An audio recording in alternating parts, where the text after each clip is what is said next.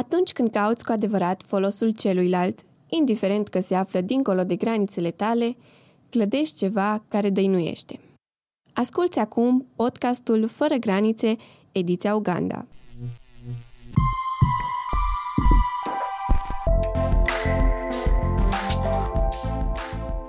Curând, Dani, am auzit pe cineva vorbind despre faptul că uh, dacă înainte de comunism eram cultura care aștepta să primească, așteptam ajutor de la alții, după 89 încoace am fost cultura și nația care spune că uh, nu avem de unde, că încă ne ridicăm, că încă avem foarte multe de ale noastre și nu am fost foarte deschiși ca și națiune să trimite misionari. Adică în mintea noastră conceptul ăsta este destul de nou, să trimite misionari români din România, nu români plecați uh, peste hotare, uh, să meargă ca misionari full-time, nu misionari pe termen scurt. Dar uite că tu ești dovada că se poate, Dani.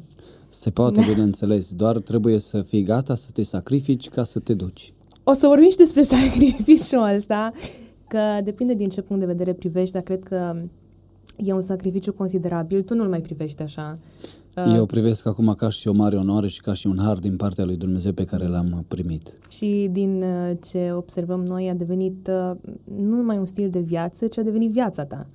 Exact, uh... da. Nu e doar pe un an, cum îmi spun alții, ok, Dani, câți ani mai stai sau cât uh, vrei să mai stai în Uganda și după aia te mulți în altă parte, pentru mine misiunea înseamnă toată viața. Dacă citeam eu prin uh, resursele care am la dispoziție că plănuiești să stai undeva între 15 și 20 de ani, recent am auzit despre faptul că vrei să locuiești acolo toată viața. Da, da de, de început am zis că probabil 15-20 de ani o să stau acolo în Uganda și de acolo să călătoresc pe urmă probabil în alte țări doar pentru a evangeliza. Cred că toată viața o să fiu în Uganda și chiar când o să plec în evangelizări, tot în Uganda mă întorc. Deci soția și copiii mă vor aștepta acolo. acolo va fi casa ta. Da. Ajungem și la asta, dar vreau să începem, cum se zice, cu începutul, să te cunoaștem pe tine. Chiar și înainte să începem acest interviu, îmi spuneai că nu-ți stă în fire neapărat să vorbești despre tine sau să fii în fața camerelor sau microfoanelor, dar cred că e important să înțelegem cum Dumnezeu a lucrat, pentru că la un moment dat, uh, într-un alt interviu, ai spus ceva foarte interesant, dai tu acolo un exemplu despre uh, o poveste interesantă a unui om din, uh, din Uganda, care, a cărui viață a fost transformată. Și ai spus la un moment dat că tu ai văzut de unde te-a scos pe tine Dumnezeu și astfel ai deschiderea și, și înțelegerea să fii bun și cu alții și să ai răbdare și cu alții. Dar până să vedem de unde te-a scos Dumnezeu, hai să vedem uh, unde te-a pus, unde te-a crescut, uh, unde e copilăritul, că după accent cred că ne dăm seama de unde ești, dar cu toate că cineva spunea că capeți accent ugandez, nu știu.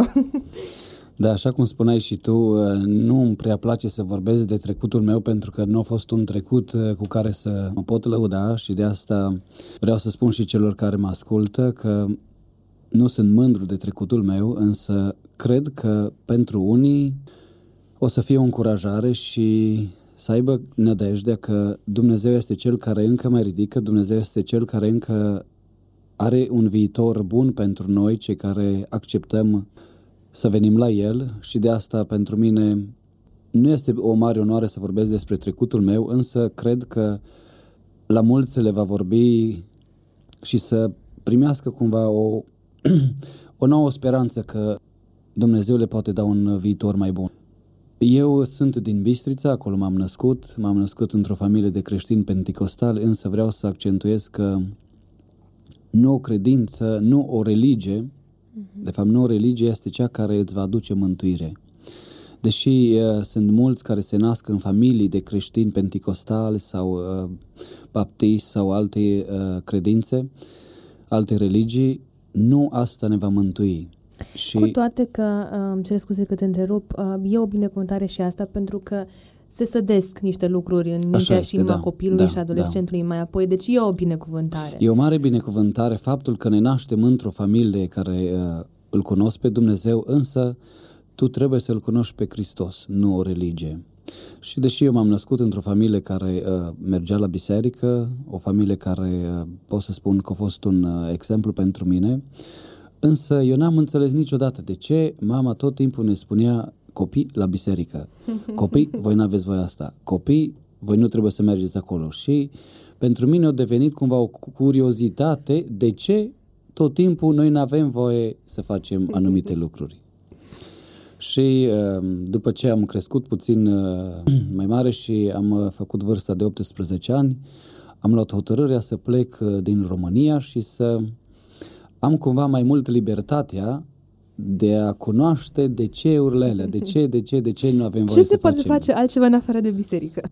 Eu am vrut cumva să scap de părinți și să văd să am răspuns la toate de ceurile. De ce acolo nu avem voie, de ce acolo, ce se ascunde în spatele uh, de ceurilor. Și am mers uh, la vârsta de 18 ani, am mers în Spania și când am ajuns acolo, bineînțeles că am renunțat total de a mai merge la biserică, am renunțat total în a mai citi Biblia, n-am mai făcut nimic special legat de credința în care am fost crescut acasă și am vrut să văd ce se ascunde în spatele în spatele cumva a bisericii, ce e în spate, de ce noi nu avem voie, de ce, de ce, de ce tot timpul mama ne spune haideți la biserică și voi nu aveți voie din col sau nu aveți voie să faceți asta. Și am încercat cumva să să gust din toate lucrurile care de fapt mama au spus că nu sunt bune, eu am vrut să le fac să văd de ce, de ce nu avem voie și când am ajuns, când am ajuns în Spania mi-am făcut prieteni care nu-L cunoșteau pe Dumnezeu și Apoi, Te-ai dus singur și la muncă acolo? Sau care a fost uh, am plecat, miza ta? Am plecat uh, la muncă, bineînțeles, dar uh, am fost și cu fratele meu. Fratele meu fiind uh, Alin, el era puțin mai, uh, mai bun decât mine. I-am vrut, mai cumințel. Uh, da, el era mai cumințel și însă eu am vrut să gust un pic din toate uh, lucrurile care mi-au fost interzise. Și atunci, uh, bineînțeles, mi-am făcut un anturaj care uh, nu-L cunoștea pe Dumnezeu și am început să ies cu ei, să fiu alături de ei în mm. tot ceea ce ei făceau. Și bineînțeles, cum spune și cuvântul lui Dumnezeu, că tovărășiile rele mm. stric obiceiurile bune. Așa s-a întâmplat și cu mine și acum ei fiind uh, fără frică de Dumnezeu, când ieșeam cu ei, ei întotdeauna își comandau uh, bere, whisky și așa mai departe. Eu la început o fanta, o cola și... Uh, Progresiv.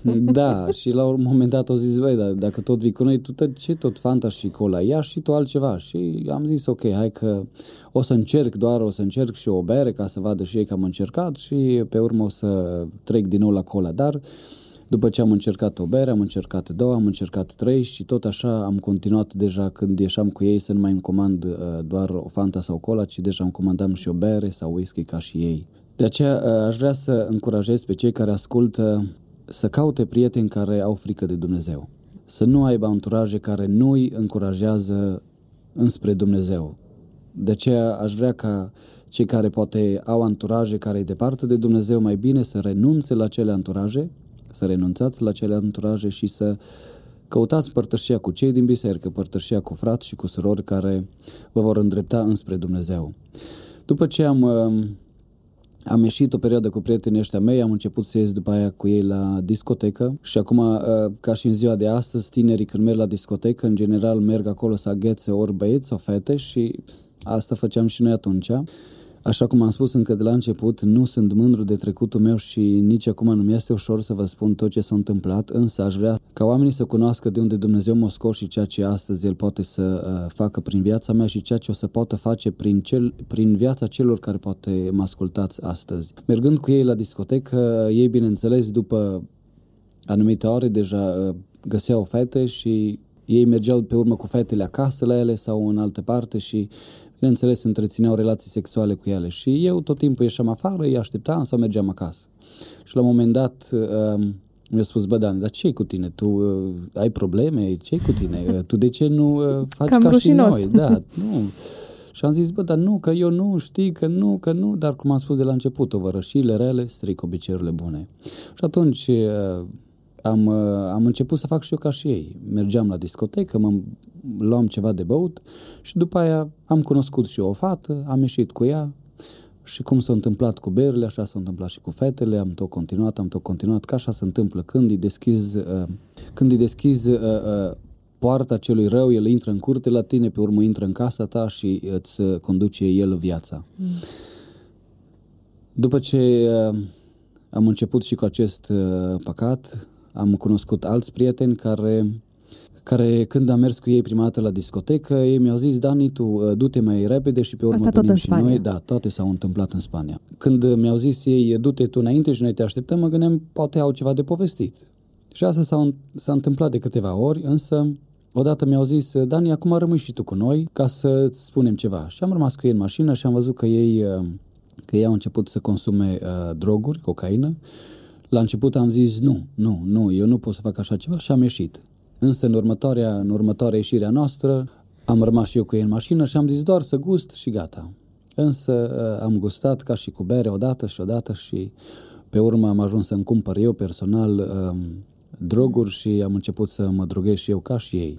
Atunci, în perioada asta, lucram, aproape tot ce, tot ce făceam, tot ce primeam ca și salar, tot cheltuiam pe ieșiri și pe droguri și pe lucruri care, bineînțeles, uh, îți aduc o anumită fericire, dar pentru moment. Nu pot să spun că nu îți aduc o fericire sau o satisfacție, dar toate astea sunt pentru moment. Și uh, pe urmă trec, iar finalul lor duce înspre iad. După ce uh, am ieșit cu prietenii ăștia mei, am cunoscut un alt băiat care era hoț și mi-a zis cât făcea el într-o zi. El făcea într-o zi cât făceam eu într-o jumătate de lună.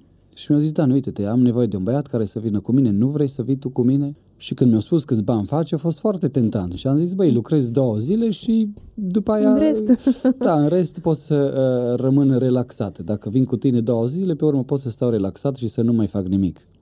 Și m-am lăsat de muncă și am mers cu el uh, ca să furăm. Nu o să dau mai multe detalii în privința asta, dar uh, m-am lăsat de muncă, am mers cu el și asta a durat uh, aproximativ 2 ani de zile, în care am fost tot uh, între ghilimele hoț. N-am mai fost muncitor și am început să, să merg cu el. Într-adevăr, așa era, cum a spus el, să făceau foarte mulți bani, însă ce făceam ziua, noaptea cheltuiam. Nu, uh, nu am făcut prea mare, uh, prea mare lucru pentru că eram tânăr și am vrut să gust tot ceea ce de fapt m-am zis că nu-i voie. Am vrut să văd de ce, de ce trebuie să fiu un creștin, de ce. După aproximativ un an și ceva, un an jumate, cam așa, uh, după toate furturile noastre, am fost și, și prins, m-au arestat și am stat patru luni în pușcărie. Însă în momentul în care am fost acolo în pușcărie, m-am gândit m-am gândit la Dumnezeu și i-am făcut o promisiune și i-am spus că dacă mă poate scoate de acolo, o să-mi schimb viața și uh, o să mă duc din nou la muncă și o să fiu un băiat mai bun și diferit. Te opresc un pic și sunt curioasă în ce fel uh, ți-ai ținut acea promisiune. Am doar câteva observații de făcut. Uh, pe de o parte vreau să-ți mulțumesc pentru libertatea pe care ai de a ne povesti toate lucrurile astea, pentru că, exact cum ai spus și tu, nu ești mândru și sigur e ceva incomod, dar dacă cineva nu te-a cunoscut niciodată în formatul în care tu ni-l povestești și te știe doar de când, spre exemplu, ești în Uganda, i s-ar părea că e, e ceva complet abstract, dar cred că e o dovadă, cum spuneam și la început, o dovadă foarte palpabilă și tangibilă a ceea ce poate să facă Dumnezeu și cum poate Dumnezeu să modeleze viața unui om. Pe de altă parte, mi-am trecut aici niște lucruri pentru că despre ce vorbești tu e, cred că, un stil obișnuit de viață a generațiilor tinere. Așa este, sunt complet da. firești, uh, sunt complet la îndemână uh, și pe de altă parte nu e așa că mă gândeam la ce spuneai cu ce ți-a spus mama să nu faci. Uh, mi-au venit în minte o grămadă de povești ale uh, prietenilor de-ai mei care în mod deosebit sunt copii de păstori și care experimentează aceeași, uh, cumva aceeași situație în care parcă duc credința și ceea ce au primit în familie ca și o povară. Mi se pare că sunt foarte limitați și ceea ce urmează ei să experimenteze, li se pare că este adevărata uh, libertate, pe când de-abia de la un punct în viață încolo cred că ajungem să înțelegem că credința ne face liber cu adevărat și A- nu așa este, viața da. de zi cu zi. Da, însă astăzi mulți, uh, cum ai spus și tu, mulți, chiar și din uh, biserică sau copii de păstori, uh, au alunecat pe uh, topoganul ăsta al păcatului și eu cred că fiecare rămâne cu un gust amar, cum am rămas și eu. Însă curiozitatea și uh, vremurile în care trăim, anturajele pe care astăzi le avem, uh, oamenii sunt tot poate mai indiferenți față de Dumnezeu, ne duc înspre acolo și în general tinerii de astăzi, chiar dacă sunt în biserică, mulți dintre ei știu și am avut multe uh, mărturii ale tinerilor care și ei sunt acolo și mi-au mărturisit cum au căzut și ce au făcut. Dacă cineva astăzi mă ascultă și este prins în anumite uh, lucruri păcătoase, aș, i-aș încuraja să iasă cât mai repede pentru că nu duce, uh, nu duce înspre bucurie, înspre fericire, ci duce înspre un gust amar care într-o zi vor regreta toți care merg înspre acolo. Sper foarte mult ca exemplul tău să vorbească în această direcție, pentru că, da, suntem firești, suntem failibili, suntem umani, greșim. Asta este paradoxul, unul dintre paradoxurile credinței că suntem și sfinți, dar suntem și păcătoși în același timp. Uh, Um, și cu toate astea, uh, mă bucur că tu vorbești prin exemplul tău despre o altă normalitate, că cred că aici e cheia. Nu mai avem valori absolute. Îmi amintesc o conversație atât de clară uh, pe, tema, pe tema relațiilor cu cineva care nu are tangență cu credința și când i-am citit pentru prima dată binecunoscutul 1 Corinteni 13, reacția a fost, Ade, eu niciodată nu am auzit vorbindu-se despre relații așa și nici nu pot închipui corelație între un băiat și o fată poate să se întâmple în felul acesta. Așa că normalitatea din cotidian uh, este exact ceea ce ne povestești tu acum despre cum a fost viața ta înainte. Se poate și altfel și eu cred că altfel de fapt este mult mai bine. Mm-hmm. Altfel este uh, o relație care uh, va duce uh, spre fericire, celelalte relații duc doar înspre eșec, multe dintre ele duc înspre uh, uh, poate lacrimi, mulți mm. dintre uh, ei cum eram și eu, de exemplu, uh, eu niciodată, niciodată nu am iubit o fată mm. și în general așa sunt băieții care doar mm. vor distracții și fetele în general uh, suferă și nici o relație uh, care nu este uh, după Scriptură, după Biblie, ceea ce astăzi mulți nu mai aprobă, mulți spun bine, acum tu ești de modă veche, uh-huh. dar orice relație care nu mai este după cuvântul lui Dumnezeu nu duce la un final bun și de asta astăzi sunt multe divorțuri, multe uh-huh. despărțiri, pentru că nu mai este la bază cuvântul lui Dumnezeu și nu mai, uh, nu mai este frică de Dumnezeu. Însă eu cred din toată inima că cei care se păstrează curați în inima și în trupul lor, Dumnezeu le va binecuvânta uh, viitorul lor. Hmm. Hai să ne întoarcem la promisiunea pe care ai fă- făcut-o în timp ce uh, ai avut uh, o experiență încarcerată. Când ajungem, de fapt, mulți dintre noi la greu și uh, Începe la, să usture un pic, să doară. examene ale vieții, mulți dintre noi facem multe promisiuni. Mm-hmm. Uh, poate unii... Și sunt la... chiar sincere. Da, chiar sunt sincere. sincere, de moment, da, sunt sincere. De exemplu, la examene, Doamne, dacă iau examenul ăsta, uh, mă duc și fac asta, sau, Doamne, dacă Uh, uh, îmi dai un loc de muncă, uh, primul salar îl dau la văduve și la sărat sau multe promisiuni pe care le facem. Așa am făcut și atunci o promisiune de care nu m-am ținut pe urmă. La aproximativ patru luni de zile am ieșit de acolo ca printr-o minune. E o istorie un pic mai lungă. Știu că Dumnezeu a vrut doar ca să gust un pic de acolo din amărăciune care era acolo. Nu vă pot da detalii pentru că sunt lucruri care nu se pot spune. Însă după patru luni de zile am ieșit de acolo și o lună după ce am ieșit din pușcărie am fost băiat bun. Însă uh, mi-am dat seama că uh, acum dacă totuși am ieșit, uh, sunt liber, o să mă țin eu de promisiune mai târziu, nu chiar acum, că încă sunt tânăr și de ce să...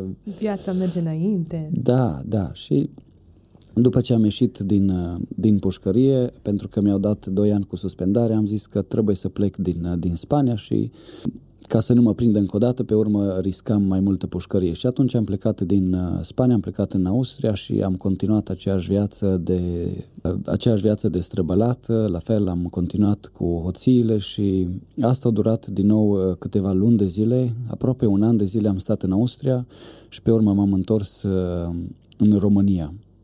Când m-am întors în România, bineînțeles, și când am fost în, în pușcărie, în fiecare sâmbătă o sunam pe mama și eu îi spuneam mamei mele că lucrez la hotel și doar sâmbătă avem uh, dreptul să sunăm și că suntem foarte ocupați și ea nici nu știut Până ce m-am întors la domnul ea nici nu știut că i-am fost în pușcărie. Ce s-a întâmplat în tot acest timp cu fratele tău care era cu tine? El era la muncă, el era la muncă. Eu l-am lăsat în alt oraș pe el, i-am plecat... Deci nici uh, el nu știa.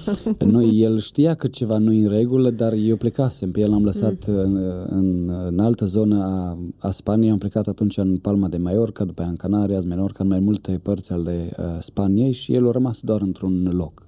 El, bineînțeles, el muncea și uh, nu prea știa el exact ce face fratele lui. Și ce s-a întâmplat uh, după ce te-ai întors acasă?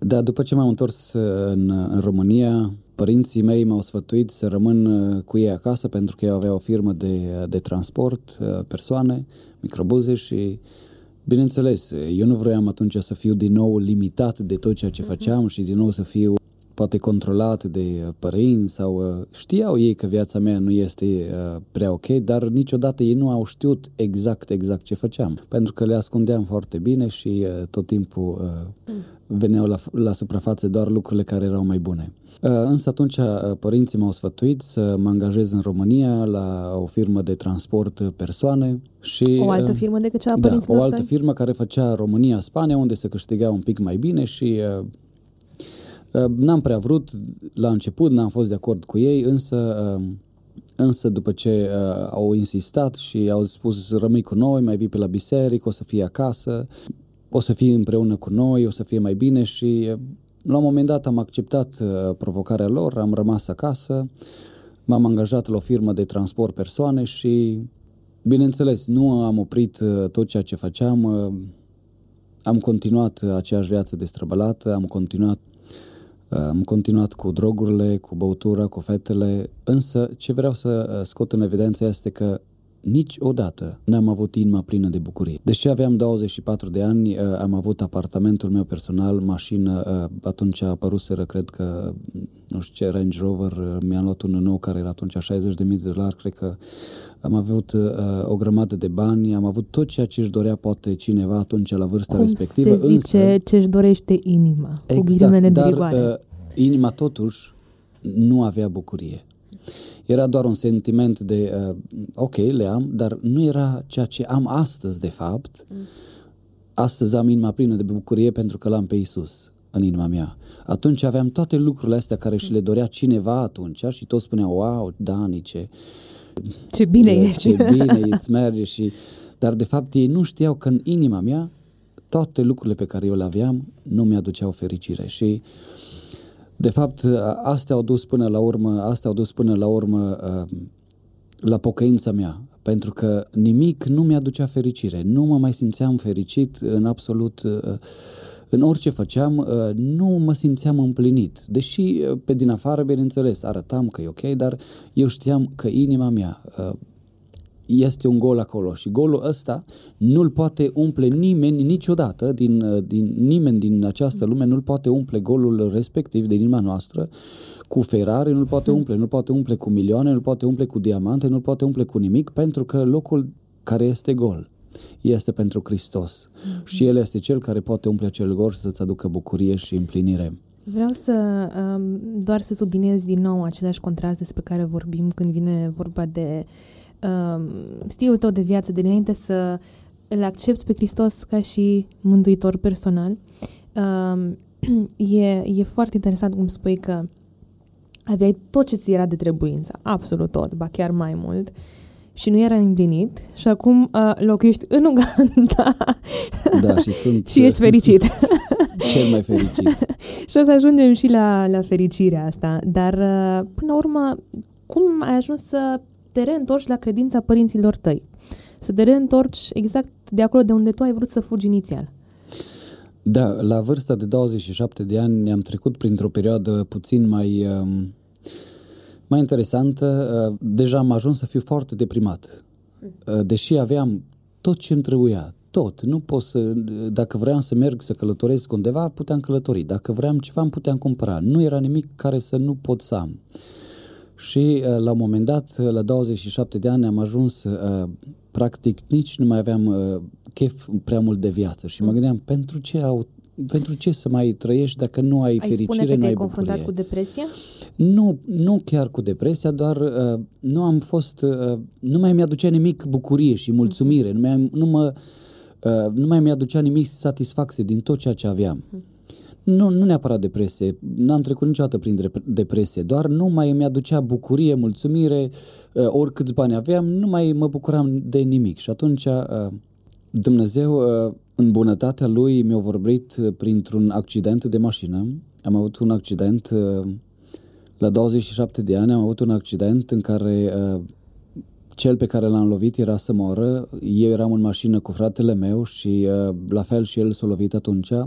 Și atunci Dumnezeu cumva a tras un semnal de alarmă în de tine? viața mea, în cau- din cauza mea, da. Din da. cauza că nu eram prea bine atunci cu uh, mintea mea și tot ce făceam. Mm.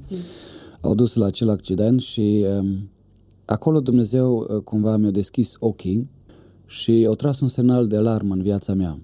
Cumva că Dumnezeu vrea să mântuiască sufletul și el poate să o facă acum, cât încă sunt sănătos, încă am toate mâinile și picioarele, încă pot să văd, pot să aud, sau poate să o facă și fără o mână sau fără un picior, pentru că el mă iubește și vrea sufletul meu. Mm. Și atunci am ales, uh, atunci, chiar atunci după accident, am ales și am zis, acum cât încă sunt sănătos, acum cât încă mai am o viață, acum cât încă uh, Uh, uh, pot să mai gândesc normal, vreau să merg la biserică. Mm. Și din, după accident, de fapt, de acolo a început pocăința mea. Am început să merg la biserică și... Însă nu a fost ușor. Mm. Nu a fost ușor pentru că uh, tot ceea ce a fost de la 18 ani până la 17 ani au fost multe lucruri care m-au legat, care m-au prins. Uh, păcatul nu e ușor să scap de el. Și am început să merg la biserică, chiar atunci urma să se facă un botez la noi la biserică, la Bistrița, la Biserica Sfânta Treime. Și am mers acolo, când am anunțat părinții, când am anunțat păstorul, s-au bucurat pentru că mulți s-au rugat pentru mine. Mama, în general, trimitea bilete în față la păstor, rugați-vă, vă rog, pentru fiul nostru și așa. Și acum când s-a întors Dani acasă, în biserică s-au bucurat foarte mult și m-au primit la, la pregătire pentru botez. Însă s-a întâmplat ceva foarte interesant. În perioada în care se făcea cateheza pentru botez, am fost ok. Asta a fost vreo două luni de zile, am încercat, m-am străduit, mi-am dat toată silința și am zis cum să nu mă și eu pot, că cum să nu pot? Eu mm. pot să mă las, pot să uh, renunț la fete, pot să renunț la băutură, pot să renunț la droguri, pot, că pot, cum să nu pot? Și vreau să scot în evidență ceva care să înțeleagă poate cei care ne ascultă astăzi, Chiar înainte de botez, botezul urma să fie duminică și eu, miercuri, înainte de botez cu uh, câteva zile, am căzut din nou în păcat. Am trecut prin anumite uh, chestii care uh, m-au uh, descurajat și uh, din nou am, uh, am căzut în păcat și eu vineri trebuia să mă întâlnesc cu pastorul și nu m-am întâlnit cu el. Și mă sună pastorul și îi spun, uh, nu mă mai botez de data asta. Și păstorul, un om foarte înțelept și cu Duhul lui Dumnezeu, a spus, ok, nu-ți spun acum întrebări, dar după botez vreau să mă întâlnesc cu tine să povestim. Însă eu din ziua respectivă mi-am uh, închis telefonul și am plecat din, uh, din oraș, am plecat din Bistrița. Mulți dintre prietenii mei, părinți, ei au crezut că duminică eu mă botez, pentru că eu stăteam acum singur în apartamentul meu. Și am plecat din oraș, uh, acum au venit uh, neamuri, au venit prieteni, că se botează Dani. Și, Mare sărbătoare! Da, și Dani, el a plecat din oraș, am plecat pentru că n-am mai vrut să stau acolo, am știut că am făcut un lucru care nu a fost uh, bun și nici n-am vrut să mă botez doar de uh, ochii oamenilor, pentru că am știut că Dumnezeu e Cel care vede și știe totul și n-am vrut să ascund asta și... Și acum, uh, duminică, eu trebuia să fiu la botez, eu eram la Cluj, eu am plecat la Cluj și uh, mi-am făcut părinți de rușine, prietenii și uh, mulți dintre ei au zis, bă, da, unde-i Dani? Că toți sunt acolo în față în alb și Dani nu-i. Și uh, mulți dintre uh, prietenii mei uh, și-au pus multe întrebări de ce, unde și cum. Eu în momentul ăsta am încercat să, am încercat să plec din România pentru că nu mai, uh, cum am zis, nu mai mi-aducea nimic fericire și împlinire și pe lângă toate astea, acum mi-am făcut și părinții de, uh, de rușine, n-am mai ajuns la botez și am vrut să plec din România în Dubai. Da, am vrut să îmi reiau din nou Ceva activitățile, exotic. activitățile pe care eu le făceam înainte ca și hod și să trăiesc din nou aceeași viață destrăbălată pentru că am spus nu cred că mai pot să fiu uh, liber de toate viciile astea mele. Mm. Vezi, eu am zis, am încercat, două luni am fost băiat cu minte și uh, nu, uh, nu, nu se poate. E, e ceva care nu pot să scap de ele și uh, nu cred că mai am vreo șansă. Deși am încercat, am vrut să mă duc, să fiu băiat cu minte și nu o mers. Și atunci am vrut să plec în Dubai. Însă, la scurt timp, după ce am plecat din, din oraș, s-a întâmplat ceva foarte, foarte interesant în, în inima mea, în gândul meu și a venit un gând care m-a speriat, un gând de că dacă mor, o să mă duc în iad. Pentru că viața pe care eu o aveam, Dumnezeu mi-a dat o șansă să mă întorc la El și am dat cu piciorul în acea șansă și acum dacă o să mor, o să mă duc direct în iad. Pentru că nimeni nu poate să ajungă în rai să fie cu Dumnezeu dacă nu-L are pe Isus în viața lui. Orice ar spune unul sau altul sau preoții, nimic nu ne poate duce la Dumnezeu decât Isus Hristos și eu nu-L aveam în viața mea. A fost o frică așa de mare în viața mea de a muri și de a merge în iad, încât uh, uh, după vreo două sau trei săptămâni l-am sunat din nou pe păstor și am spus uh, cumva îmi pare rău de ce am făcut și că n-am fost la botez, însă vreau să mă botez. Și el a zis, ok, este botez la o altă biserică, putem vorbi acolo cu păstorul și o să facem cumva ca să te boteze ei. Au vorbit păstorii între ei, m-am întâlnit eu personal pe urmă cu păstorul de la biserica, este o biserică, cum spunem noi, peste pod, de la biserica numărul 1, Emanuel. Am vorbit cu păstorul și mi-au spus, ă, da, Dani, ă, se poate, am vorbit cu păstorul de la biserica unde ai mers tu prima dată, unde ai făcut cateheza și este ok, te putem boteza. Botezul urma să fie într-o săptămână, cred că, sau nu, două săptămâni și mi-a spus, ă, însă ă, trebuie să vii îmbrăcat în alb, ă, duminică dimineața, cum am spus, peste două săptămâni, la ora 8 să fie acolo, pentru că se pregătește o cântare, să, să cunoști și tu cântarea care se cântă și să nu întârzi. Am zis, ok, cum să nu? În tot timpul ăsta, de două săptămâni, eu am continuat să păcătuiesc. Eu am știut că din momentul și din ziua în care eu îmi voi preda viața în mâna lui Isus Hristos, El e Cel care mă va elibera și mă va ajuta să scap de orice viciu. Așa cum am spus încă de la început, vreau ca cei care încearcă pe cont propriu să știe că nimic nu-i poate ajuta din cursa celui rău, din băutură, din, din, din curvie, din droguri, nimic, nimic nici, o, nici măcar să te duci la un psiholog, nici măcar nimic nu te poate elibera, nu te poate uh, scoate de acolo din, din, uh, din păcat decât Isus Hristos. Și am știut că în ziua în care eu voi spune da pentru Hristos și El va veni în viața mea, din ziua respectivă voi fi liber de orice păcat. Eu am crezut asta din toată inima și... Și când acum, ai spus da. Da, și acum urma botezul. Urma botezul și uh, sâmbătă seara am fost uh, supărat pe mine de ce, de ce am vorbit cu păstorii să mă duc să mă botez. și uh, cumva am zis, pai, dar de ce am vorbit cu ei? De ce le-am spus că vreau să mă botez? Trebuia să mai aștept. De ce să mă duc acum? Că încă sunt tânăr, am 27 de ani, încă pot să... Atunci aveam uh, relații multe uh, și așa mai departe și am zis uh, cum o să fac bani pe urmă, cum o să trăiesc pe urmă, dar ce o să fac pe urmă, ce bucurie o să-mi dea uh, uh, Iisus, ce o să am după aia de la biserică, ce o să fac? Și nu am mai vrut să merg duminică dimineața. O venit duminică dimineața și n-am mai vrut să merg la biserică. și acum cumva mă, uh, mă certam pe mine însumi, eram la mine în apartament și am zis, de ce i-am sunat, de ce le-am zis? Acum iar, uh, nici măcar acum n-am anunțat, măcar n-am anunțat uh, pe mulți, doar mama, o mătușă și familia. Nu s-a mai dat soare în țară. Nu s-a mai dat pentru că am zis, dacă nu mă duc la botez. Și știu că în ziua respectivă a fost o luptă foarte mare. Mm. Știu că a fost uh, o luptă uh, între viață și moarte pentru sufletul meu. Însă, într-un final, am acceptat să merg, să merg la biserică. Am ajuns nu la 8, am ajuns la 9 fără 10. și, da, și mă întâlnesc... Ai ajuns. Da, mă întâlnesc cu păstorul și îmi zice, Dani, dar ți-am zis că trebuie să...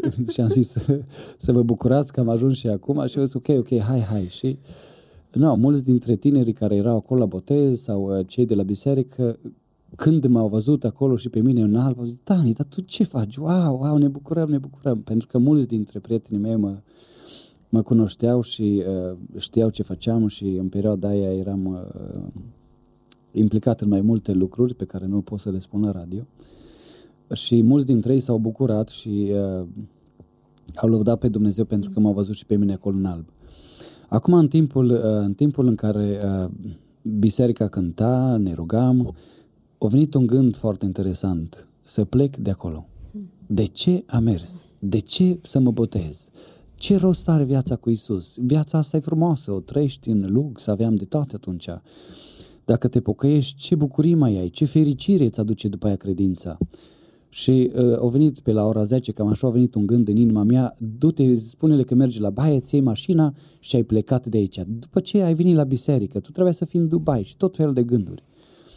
Și uh, am zis că dacă mă duc acum din biserică, o să fie probabil ultima mea șansă pe care o primesc de la Dumnezeu și uh, nu știam cum se va încheia viața mea, știam și pilda fiului risipitor și am zis că nu vreau să ajung ca și fiul risipitor.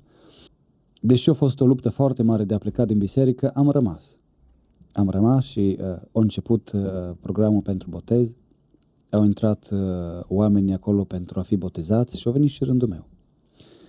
Când a venit rândul meu și când păstorul m-a întrebat, Dani, crezi din toată inima că Isus îți iartă, iartă tot trecutul? Atunci am spus da din toată inima. Și din ziua respectivă, Domnul Isus a curățit și a șters tot trecutul meu, pentru că asta face Isus. Când îl accepti pe El, El îți curățește tot trecutul. El te iartă de orice păcat. Repet, de orice păcat care a fost în trecutul tău și îți dă o haină nouă, um, îți dă o viață care nu o să o regreți niciodată, așa cum nici eu astăzi nu o regret. Din ziua respectivă, um, Domnul a fost cel care a venit în viața mea, l-am acceptat pe el ca și mântuitor, așa cum ai spus, cum ai spus tu, dar și mm-hmm. ca și uh, domn în viața mea, el să mhm. fie uh, rege peste tot ceea ce fac, să fie domn și stăpân peste viața mea și mântuitor, bineînțeles. Din ziua în care el uh, a venit în viața mea, multe lucruri s-au schimbat și multe lucruri s-au schimbat spre bine, care pe urmă au adus fericire și bucurie pe care n-am avut-o niciodată în viața mea. Îl întrebasem pe Dani când a spus acel da și când uh, tocmai a povestit uh, așa. Uh, m-au trecut niște emoții și am zis nu las nicio lacrimă să curgă, uh, dar uh, de ce, de ce m- experimentez de fiecare această emoție când aud despre asemenea povești este pentru că înțelegem din nou și din nou că jertfa lui Hristos acoperă orice. Amin. Amin. Absolut, Așa exact cum ai spus tu și ai accentuat da. de câteva ori și cred că asta e minunea. Asta e minunea cea mai, cea mai mare, că sacrificiul lui Hristos poate să acopere și nu să acopere, să șteargă și să răscumpere tot ce am fi putut noi să facem în viața asta. Ba chiar mai mult. Așa este. Mulți cred că uh, sunt anumite păcate pe care uh, sângele și jertfa lui Isus Hristos nu le poate ierta, însă vreau uh, să accentuez din nou mm că Domnul Isus m-a iertat de orice păcat și El poate să o facă pentru fiecare, poate să ierte orice, orice. Nu este păcat și... pe care Domnul nu-l poate ierta și curăța. Nici nu-ți mai aduce aminte de el.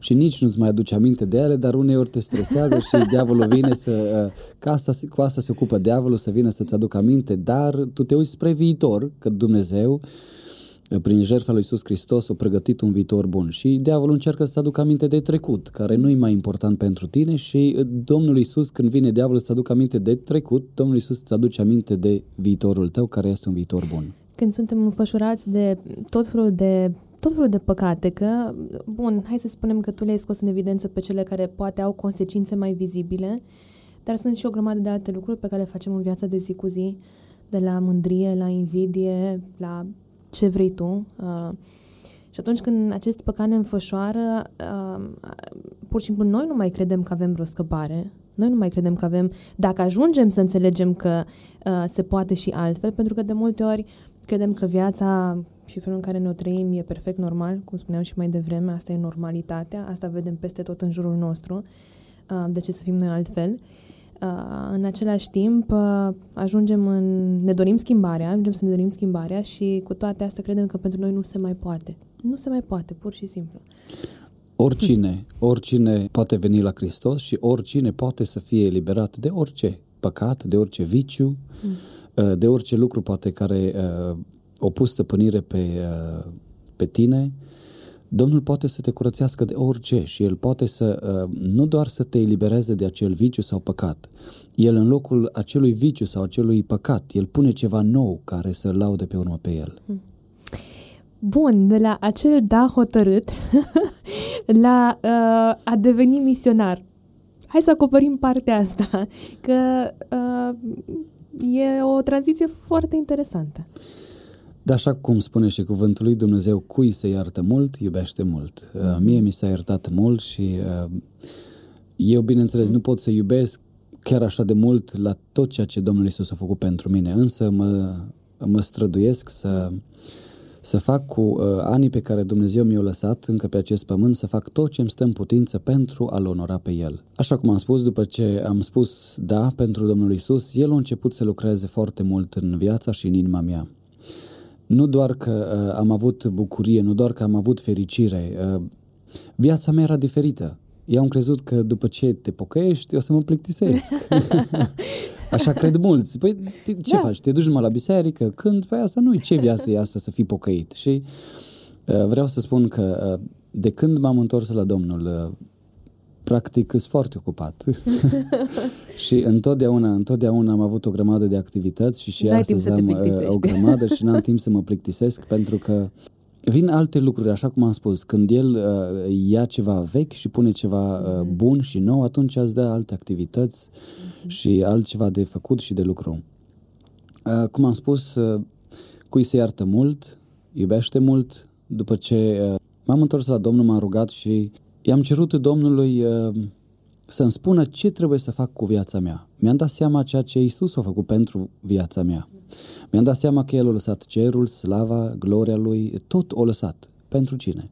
Pentru mine și pentru restul omenirii care trăiește în păcat, pentru restul omenirii care uh, era poate uh, spre drum uh, către iad, el a lăsat cerul și a venit să ne scoate de acolo și unul dintre ei am fost și eu. Și atunci mi-am dat seama ce mare sacrificiu a făcut Hristos pentru mine ca eu să nu ajung în iad. Și am zis, dacă Hristos a făcut asta pentru mine, eu ce trebuie să fac pentru alții? Ce aș putea face eu pentru alții ca și alții să poată fi opriți din drumul lor spre iad?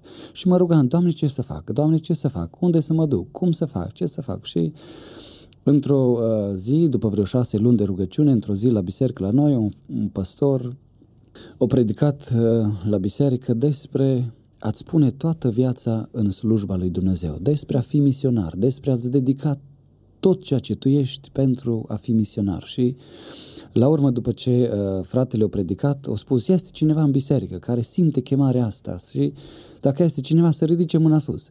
Pang, imediat am ridicat, Nici nu să te am ridicat mâna și când am văzut că sunt cu mâna sus, mi-a fost un pic rușine și am, am lăsat-o jos pentru că uh, Acum știi cum e, noi de multe ori ne rugăm pentru fii risipitori, însă ei când vin acasă de multe ori îi uh, arătăm cu degetul, mm-hmm. uite curva, uite curvarul, mm-hmm. uite drogatul, uite asta. Și așa au făcut și atunci în biserică, unii au zis, mm-hmm. nu, nici nu ridica mâna, ci că misionar vrea mm-hmm. să fie și el Dani Mureșan. Și atunci am lăsat un pic mâna jos, așa mai rușinat și uh, am zis, cine m-a pus să ridic mâna? și acum păstorul, uh, am fost eu și încă două persoane care au ridicat atunci mâna sus și la final, după ce uh, a încheiat predica, a făcut un lucru foarte interesant. A spus, acum cei care au ridicat mâna să vină în față, Opa. să ne rugăm pentru ei. Atunci, uh, sincer, mi-a venit să mă bag sub bancă și să... Dar, na, am mers, am mers Ți-ai în față. asumat uh, până da, la urmă. Am mers în față, s-au rugat frații pentru noi și cred că a fost atunci ceva special a fost atunci ceva special pentru că mulți păstori au venit și s-au rugat pentru noi ca Domnul să ne ajute să ne putem dedica toată viața în a-L sluji pe El. Nu mi-am dat eu seama atunci, pentru că era mai mult supărat că de ce am ridicat mâna, dar uh, pe parcursul vieții mi-am dat seama că atunci a fost un moment foarte important pentru ceea ce urma să fac pe viitor. Și după acea zi, uh, Domnul a cercetat foarte mult inima mea pentru uh, misiune. Deși atunci uh, am deschis, uh, în perioada asta, după ce m-am întors la Domnul, uh, am deschis două magazine, două fast food-uri și uh, pentru că după ce te întorci la Dumnezeu și uh, ai avut anumite abilități, Domnul le folosește pentru gloria Lui. Și acum eu mi-am deschis două fast food-uri, urma acum uh, să mai deschid încă unul, căutam deja locul pentru al treilea și Domnul mi-a vorbit de misiune. Acum, ca să fii misionar, fratele spunea să lași totul, să sacrifici toate visele tale și să le iei pe ale lui Dumnezeu. Acum, i-am acceptat provocarea asta de a fi misionar. Uh, el m-a tot uh, chemat pentru uh, mai multe conferințe de misiune și am zis, hai mă, cine m-a pus, mă, că acum eu eram foarte ocupat cu business-ul care îl aveam. Mi era foarte greu să renunț acum, pentru că vreau să fac și eu ceva în viață, cum vrem mulți dintre noi să avem și să ne facem, însă eu am acceptat misiunea. O să fac un pic pe scurt, pentru că nu știu dacă ne ajunge timpul ca să povestesc toate lucrurile astea în detalii. A fost un pic uh, cam provocator pentru mine uh, să las uh, tot ceea ce făceam, pentru că mai aveam încă apartament, acum am deschis business-ul și fratele tot insista, ok, Dani, hai la conferință, hai din coace, hai din colo și am zis, hai mă omule, nu mă mai stresa că...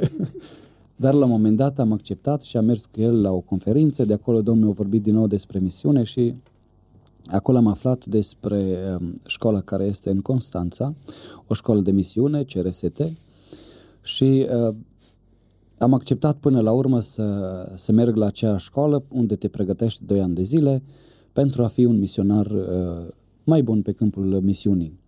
Am lăsat totul acasă, am pus pe altcineva să ocupe de businessul meu și am plecat la Constanța în misiune, adică la școală de misiune. Ajungând acolo, um, am văzut majoritatea care erau acolo trăiau prin credință.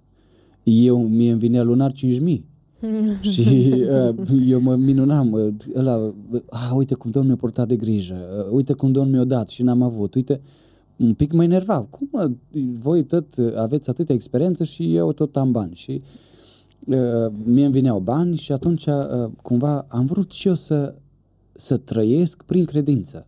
Am vrut să văd cum este să trăiești prin credință. Eu niciodată n-am trăit prin credință, tot timpul am avut banii, uh, banii mei personal și n-am, n-am știut cum este să trăiești prin credință. Însă vroiam și eu să văd, pentru că am știut că uh, pe câmpul de misiune uh, va trebui să trăiesc prin credință. Și citind din cuvântul lui Dumnezeu, Domnul mi-a vorbit că niciun, niciun ostaș nu se mai încurcă cu treburile vieții dacă vrea să placă celui ce l-a înscris la oaste. Și atunci Domnul mi-a vorbit, Daniel, trebuie să vinzi tot ce ai. Au, au, au. Atunci mm. nu fost chiar așa ușor. Domnul mi-a spus să vinde tot ce ai și... Uh, Vreau doar să fac o scurtă paranteză. Cum da. ai înțeles tu că Dumnezeu îți cere asta? Ai înțeles asta din cuvântul tău? Ți-a vorbit într-un fel anume? Că aici uneori ne... ne Ca să vând tot? Da. Da, e o întrebare la subiect. Um, citind din cuvântul lui Dumnezeu, cuvântul lui Dumnezeu vreau să accentuez, el are putere și astăzi să-ți vorbească. Cuvântul lui Dumnezeu este cel care uh, te încurajează, te ridică, dar te și sfătuiește ce trebuie să faci în viață. Și când am citit din Timotei, Domnul mi-a spus în inima mea că trebuie să vând tot dacă vreau să plac celui ce m-a înscris la oaste. Și am vrut să-i plac lui în toate lucrurile. Mm. Și atunci, dacă vreau să-i plac lui Dumnezeu, trebuie să las toate, tot ce făceam înainte. Și așa au pus el, Domnul nu cere asta la toată lumea. Dar mie mi-a cerut special, pentru că cumva inima mea era lipită de toate lucrurile astea pământești și să, și să scap de ele, atunci Domnul mi-a zis să le vând. Hmm. O să fac doar o scurtă paranteză, pentru că ai spus că lui Dumnezeu, adică Dumnezeu nu cere uh, tuturora să facă la fel. Cu toate astea, știm bine că există un episod la un moment dat în care Dumnezeu spune lasă tot și le spune asta ucenicilor, nu? Lăsați tot și veniți de mă urmați. Bun, poate că uneori Dumnezeu nu ne cere să lăsăm, să ne vindem afacerile și să plecăm în Africa, dar trebuie să fim gata să facem asta. Exact, însă nu e chiar așa de simplu. și tu ai ajuns să faci asta. Da, dar uh, până am ajuns să fac asta, mi-am pus uh, uh, o grămadă de întrebări și cum? Nu se poate, mă, dar cum, dar să-mi vând apartamentul, să-mi vând business-ul, dar să-mi vând mașina, dar să-mi vând tot, cum, că, doamne, de acolo pot să mă susțin eu personal, să nu ajung pe la frață, nu mă gândeam, deja și făceam imagini să vină o soră bătrână la mine, uite, dragul mami, ține 10 lei și stai și tu și mi-era cumva, cum să fac eu așa ceva? Nu se poate. Și Domnul a spus un, un lucru foarte interesant, la fel mi-a vorbit în inima mea și Domnul a spus așa, dacă vrei să vezi lucruri mari în viața asta și dacă vrei să vezi slava mea, nu slava ta, trebuie să vinzi tot ce ai și atunci o să vezi mâna mea la lucru, atunci o să vezi lucrări mari în viața ta, dar dacă ții ce ai, o să faci doar ceea ce tu poți, nu ceea ce eu aș putea să fac. Asta mi-a spus mie Domnul și, bineînțeles, am ales să uh, văd slava Lui, am ales să văd lucruri mari, dar atunci nu erau uh, și trebuia să fac un pas al credinței, să mă duc acasă, să vând tot și să cred că Dumnezeu este Cel care va purta de grijă și că El este Cel care va face lucrări mari prin viața mea. Chiar atunci am primit o scurtă, uh, o scurtă vacanță de la școală, cam vreo două săptămâni și am plecat acasă. Când am ajuns acasă, am spus mamei mele, mamă, vând tot. Cum mama, bineînțeles, ca, ca și orice mamă și ca și orice părinte, o spus, dar, dragul mami, apartamentul ți bun, te vei căsători și așa mai departe și o să ai nevoie de el și uite-te, și business-ul e bun, că îți vin niște bani și... Și am zis, mamă, ă, eu vreau să vând tot ce am și tot să dau pentru, uh, pentru Domnul. Că El uh, mi-a promis că îmi va purta de grijă. Vreau să experimentez și eu ce înseamnă a trăi prin credință și cumva m-am auzit, dar, mă copile, dar ce te învață acolo la școală? Dar ce cu tine? De ce să vinzi, mă, tot? Mai păstrează și nu le vinde, măcar apartamentul ține, o să-l dai în chirie și așa mai departe. Și pentru că eu am știut că uh, Domnul vroia asta de la mine ca să-mi deslipească cumva inima de România, o trebuie să vând tot și mm. le-am vândut toate, deși nu a fost ușor la început, le-am vândut toate și banii am dat acolo unde Domnul a pus pe inima mea să-i dau și uh, asta s-a întâmplat, cred că în 2010, de atunci sunt 8 ani de zile. De atunci trăiesc prin credință și așa cum am spus, am văzut lucruri mari, am văzut slava lui Dumnezeu de atâtea ori în viața mea și niciodată, niciodată n-am dus mm. lipsă de ceea ce am avut nevoie, nu de ceea ce eu vroiam. De ceea ce am avut nevoie, Dumnezeu întotdeauna mi-a purtat de grijă și ba chiar mi-a dat mai mult ca să pot să ajut și pe alții. Hmm. Um, de la ați dezlipi inima de România și ați o lipi de Uganda. Exact. Uh, este și asta un proces. Am înțeles, ai vândut tot, ai dat banii încotro, ai simțit tu că Duhul Sfânt te încurajează să o faci. Da. Dar la a te muta în Uganda, da, a fost acum un, un proces uh, de câțiva ani. Am fost acum doi ani la școala de misiune, uh, unde Dumnezeu a șlefuit foarte mult uh, la caracterul meu și la multe, la multe principii pe care eu le aveam atunci. Dumnezeu mă pregătea de fapt pentru ceea ce astăzi fac și au fost, au fost doi ani frumoși în care Dumnezeu m-a învățat multe lucruri frumoase și bune, însă după școală Timp de trei ani de zile am rămas acolo în uh, zona Constanței, am rămas acolo ca să slujesc în uh, trei sate. În uh, fiecare sat Dumnezeu m-a ajutat și mi-a dat harul să construiesc câte o biserică. M-am ocupat acolo de lucrarea cu tinerii, cu copiii și slujirea în biserică, însă după ce am terminat și lucrarea în aceste sate, așa cum am spus, la școală am fost doi ani, pe urmă încă trei ani în în acele trei sate. După ce am terminat a, a treia biserică, în al treilea sat, um, atunci am știut că s-a încheiat cu România. Și uh, atunci am luat, uh, după, al treilea, după a treia lucrare, am luat uh, o hotărâre în inima mea să mă duc singur într-un apartament timp de 40 de zile, în care să postez și să mă rog și în special să-i mulțumesc lui Dumnezeu pentru uh, tot harul pe care l-am avut și pentru toată purtarea lui de grijă, ca în acei trei ani să construiesc trei biserici. Eu care, mm. mulți nu-mi dădeau o șansă, mulți care uh, poate uh, nu aveau încredere în mine la început și mulți mi-au spus uh, la început când, uh, na, lucrarea lui Dumnezeu se face cu Duhul Sfânt, cu bani și cu un om care să se pună la dispoziția lui și, bineînțeles, am mers și eu la prieteni și le-am spus pentru biserici e nevoie de bani. Și la început mulți spuneau, păi ce să facă copilul ăsta, mă? ce să facă ăsta cu care a fost mm. drogat și nu știu ce, sigur face asta biserică? și uh, eu am vrut în special acum în astea 40 de zile să rămân acolo închis și uh, să-i mulțumesc lui Dumnezeu pentru harul care mi l-a, mi l-a dat și pentru purtarea lui de grijă. Și așa cum Domnul mi-a promis, am văzut slava lui de atâtea ori, am văzut purtarea lui de grijă de atâtea ori. Mm. Ca în fiecare biserică au fost peste 50 de mii Uh, peste 50.000 de euro și Dumnezeu m-a ajutat pe mine, un om neînsemnat, să fac toate aceste lucrări frumoase și mari și de asta am vrut să-i mulțumesc. Uh, m-am închis acolo în apartament, uh, în prima parte a timpului meu am vrut doar să-i mulțumesc și asta am și făcut. Ce înseamnă închis? Înseamnă că n-ai ieșit deloc? Nu am ieșit și nu am vrut să ies, nu am vrut să ies, am vrut doar să rămân în împărtășie cu, cu Dumnezeu și să-i mulțumesc și am eu, de fapt, am vrut să postez 40 de zile, fără să mănânc nimic. Nu am reușit, am reușit doar 33 de zile, poate o să mai încerc altă dată, dar Domnul m-a ajutat să postez atunci 33 de zile și a fost o experiență minunată, o experiență care nu o pot uita, în care Dumnezeu mi-a vorbit, în care Dumnezeu m-a încurajat, în care Dumnezeu uh, mi-a arătat și care este următorul pas. Pentru că în a doua parte vreau să uh, cer Domnului călăuzire în ceea ce trebuie să fac. Și atunci, uh, în timpul ăsta în care eram acolo, Dumnezeu mi-a vorbit despre un proiect special pe care urma să mi-l încredințeze. Și Dumnezeu mi-a încredințat un proiect care uh, astăzi îl facem în Uganda. Domnul a spus așa că trebuie să fac uh, o biserică un orfelinat, o școală, un campus de misiune și asta urma să fie făcut în Africa. Și acum nu știam eu exact unde în Africa. Nu știam eu, uh, ok, uh, Doamne, dar unde în Africa? Și uh, m-a rugat ca Domnul să mă călăuzească. După ce am ieșit de acolo, de la părtășia mea de 40 de zile, am slăbit atunci foarte mult, vreo 15 kg, dar mi-a prins bine. Antrenamentul um, nu mai bun. Da, după ce am ieșit de acolo, am, um, am căutat uh, oportunități de a ajunge undeva în Africa și prima uh, unde am căutat să merg a fost Angola. Uh, am eșuat în a ajunge acolo din cauza că trebuiau foarte multe documente și n-am reușit și atunci am luat legătură cu fratele Radu de la Misiunea Speranța.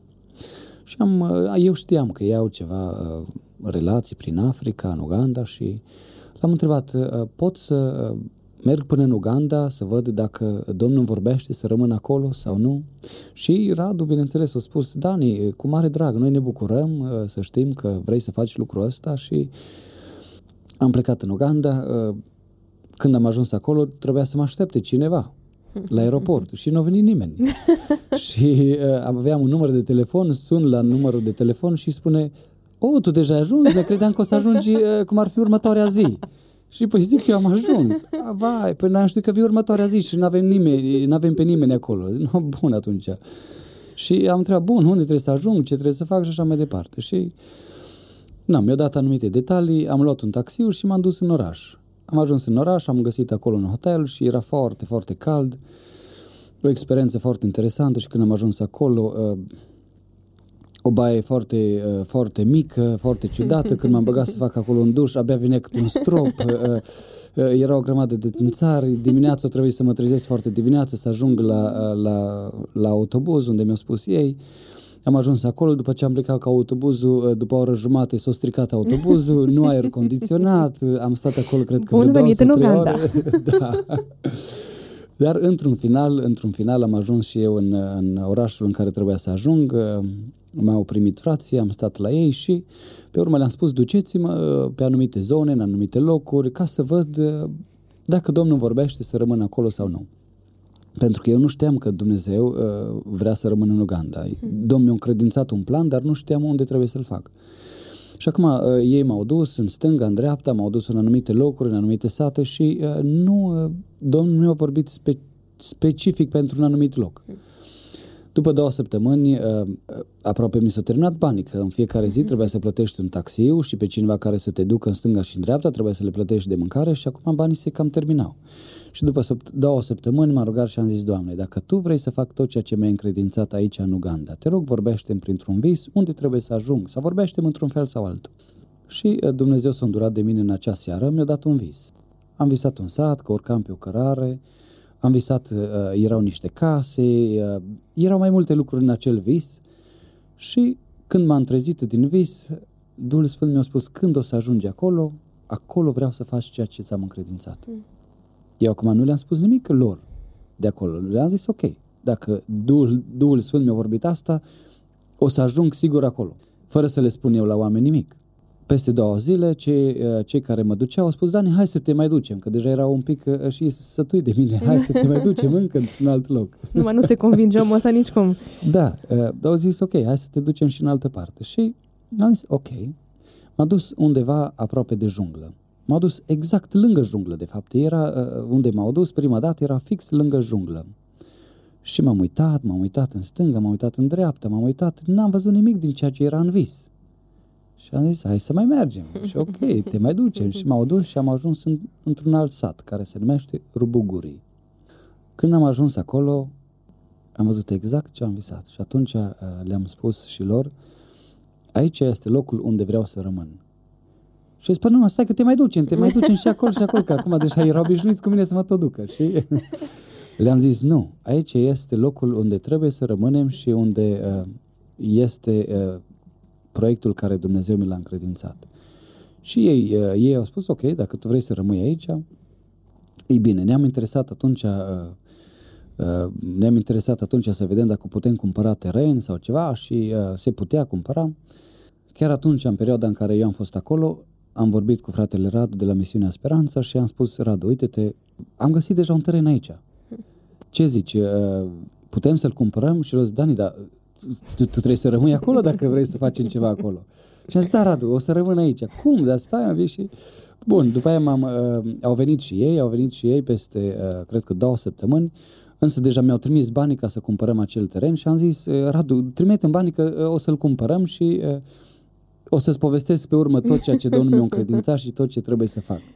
Și uh, Radul, Radu și cu Gabi au vorbit, mi-au trimis uh, bani, am cumpărat acel teren și peste două săptămâni au venit și ei și chiar prima întâlnire a noastră am ținut-o pe acel teren cu frații care au venit atunci în octombrie, cu, uh, cu oamenii de acolo din loc, am avut o mică evangelizare pe terenul care l-am cumpărat și am întors acasă și atunci am povestit cu ei și le-am spus, uite-te, ce Domnul mi-a încredințat, ce trebuie să facem noi aici în, în Uganda? Și ei s-au bucurat și um, au spus ne bucurăm că este cineva care e gata să lase totul din România, să lase tot și să plece în, um, în Uganda ca și misionar pe termen lung.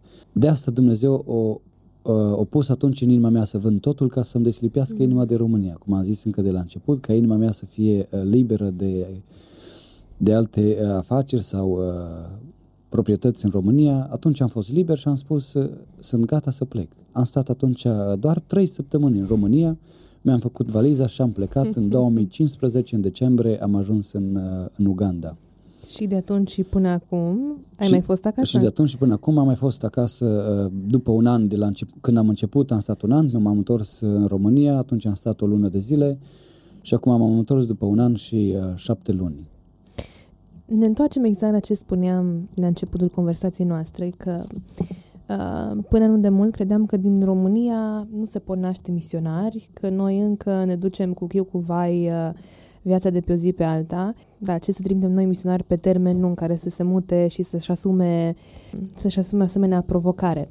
Vreau să ne întoarcem la ce spuneam, de la 15-20 de ani la toată viața. Uh, ce s-a, ce s-a schimbat în tine în acești doi ani? Cum, nu știu, cum mai face diferența dintre Dani de dinainte să plece în Uganda și Dani după doi ani de Uganda? Vreau doar să fac o paranteză în, în ceea ce tu ai spus, că noi suntem uh, că ne chinuim aici în România cu, uh, cum ai spus, chiu și vai și uh, că noi nu putem. Păi da, noi, noi uh, la asta suntem foarte buni, la ne plângem, nu? Nu, nu, nu, nu. Eu cred, că, eu cred că România este o țară foarte, foarte binecuvântată. Doar că noi am ajuns să nu mai fim mulțumiți uh-huh. și nu suntem gata de sacrificiu. Însă România are un potențial foarte mare. Și încheiem paranteza. Deci uh-huh. cei care spun că nu au, uh, să nu se mai plângă și să, uh, să aprecieze tot ceea ce au în România și să fie doar gata de a sacrifica ceea ce au și a se pune la dispoziția lui Dumnezeu. Cred că asta trebuie mai mult, sacrificiu, nu să ai. Doar să fie gata de a sacrifica ce au și să plece. După 2 ani, acum, uh, aproximativ deja sunt 2 ani jumate, de când, 2 uh, ani și 7 luni, de când sunt în Uganda, cum am spus, în 2000... Mergem că de 3 ani. Da, da, da, da, da. Cum am spus, am plecat în 2015 în decembrie deja ne apropiem aproape de trei ani. Ceea ce uh, văd astăzi uh, o mare diferență în viața mea este că încrederea mea, uh, credința mea au crescut. Toate experiențele pe care le-am avut acolo până astăzi au făcut doar să mă apropii mai mult de Dumnezeu, pentru că viața de creștin este o continuă apropiere de Dumnezeu până la final, nu în ziua în care te-ai botezat, gata, îl cunoști pe Dumnezeu în toate lucrurile și așa cum este El, Uh, vreau să spun că în tot acest timp din, uh, din Uganda, Dumnezeu de fapt m-a ajutat să-L cunosc mai mult, m-am apropiat mai mult de El și uh, am învățat să-mi pun toată încrederea în El. Am învățat să, să fac lucruri care au nevoie de o mare, mare credință și uh, mi-am dat seama că de fapt noi avem un Dumnezeu mare care poate să facă lucrări extraordinar. Uh, niște lucruri care noi nu ne putem aștepta la ele, doar dacă ne punem încrederea în El, El poate să facă lucruri mari. Și mi-am dat seama că de multe ori noi, uh, de fapt, îl limităm pe Dumnezeu la tot ceea ce El poate să facă. Noi, de fapt, îl limităm pentru mica noastră credință.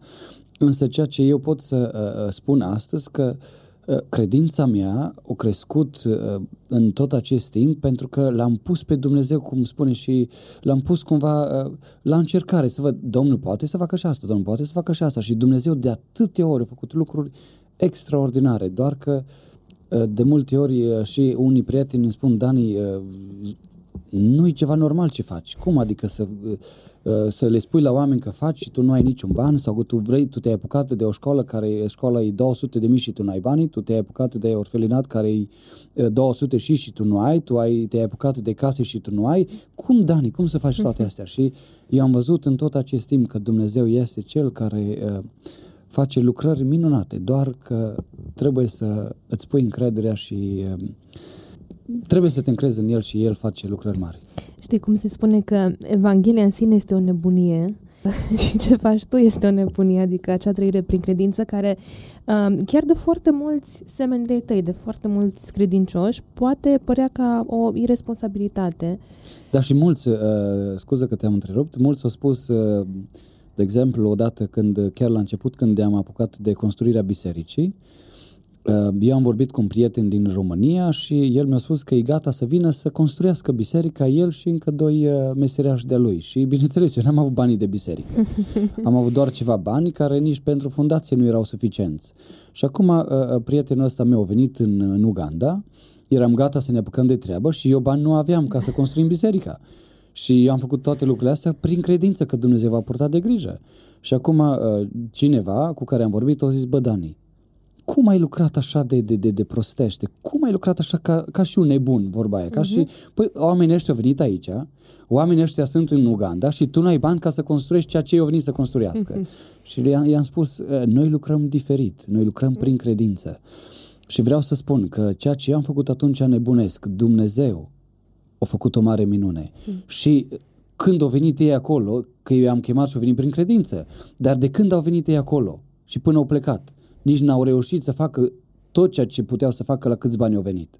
Mm. Pentru că mi-am pus încrederea în Dumnezeu și El a fost Cel care ne-a trimis pe urmă bani și resurse, doar a trebuit acea nebunie, acea credință care mulți uh, nu înțeleg și din Domnul ce, minunat. Din ce povestești tu, Dani? Uh, da, ți-ai asumat această trăire prin credință, dar lucrurile parcă par simple. Uh, parcă Dumnezeu deja te-ai obișnuit cu Dumnezeu care tot timpul îți răspunde și intervine și uh, dă curs provocărilor tale.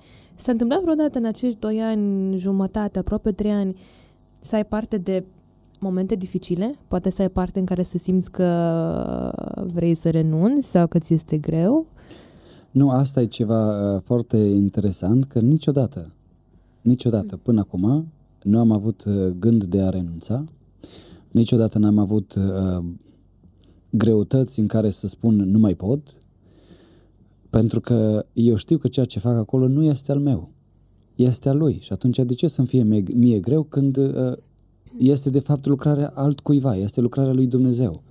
Și El este Cel care întotdeauna mi-a purtat de grijă. N-am simțit niciodată greul, pentru că uh, și tot ceea ce fac, fac, bineînțeles, cu toată inima și cu dragoste pentru Dumnezeu și pentru semenii mei. Însă nu am avut niciodată gândul de a renunța, gândul de a lăsa totul și a pleca în România. Niciodată. Din contră, uh, vezi și tu că vreau să stau cu toată viața. Uh, deci nu-i uh, cu Dumnezeu, bineînțeles, sunt și provocări. Bineînțeles, am avut și provocări și o să fie și de multe ori provocările nu sunt ușoare. Însă când îl ai pe Dumnezeu de partea ta, și vreau să subliniez, eu sunt dependent în fiecare zi de Dumnezeu. Hmm. Fără El n-aș putea să fac nimic din ceea ce este acolo și nu o să pot face niciodată. De, a, de asta cred că dacă noi suntem dependenți în orice, și cei care sunt în business, și cei care sunt la școală, și cei care sunt în anumite activități, dacă sunt dependenți de Dumnezeu și îl cheamă pe Dumnezeu în fiecare zi, în viața lor, în activitățile lor, eu cred că Dumnezeu e cel care le va purta de grijă, le va da înțelepciune, El e cel care îi va susține în ceea ce trebuie să facă. Și uh, pentru că eu sunt dependent de Dumnezeu și în fiecare zi îl rog să fie Cel care să fie cu mine și încredințez Lui planurile din acea zi, El întotdeauna e Cel care mă scoate uh, biruitor în încercări, în, uh, în lupte, în minusurile care sunt acolo, în lipsurile care sunt de multe ori. Dumnezeu e Cel care poartă de grijă, pentru că este lucrarea Lui. Fără granițe este un podcast realizat de Radio Speranța Cluj-Napoca. Pentru mai multe informații și date de contact, te rugăm să accesezi descrierea acestei emisiuni.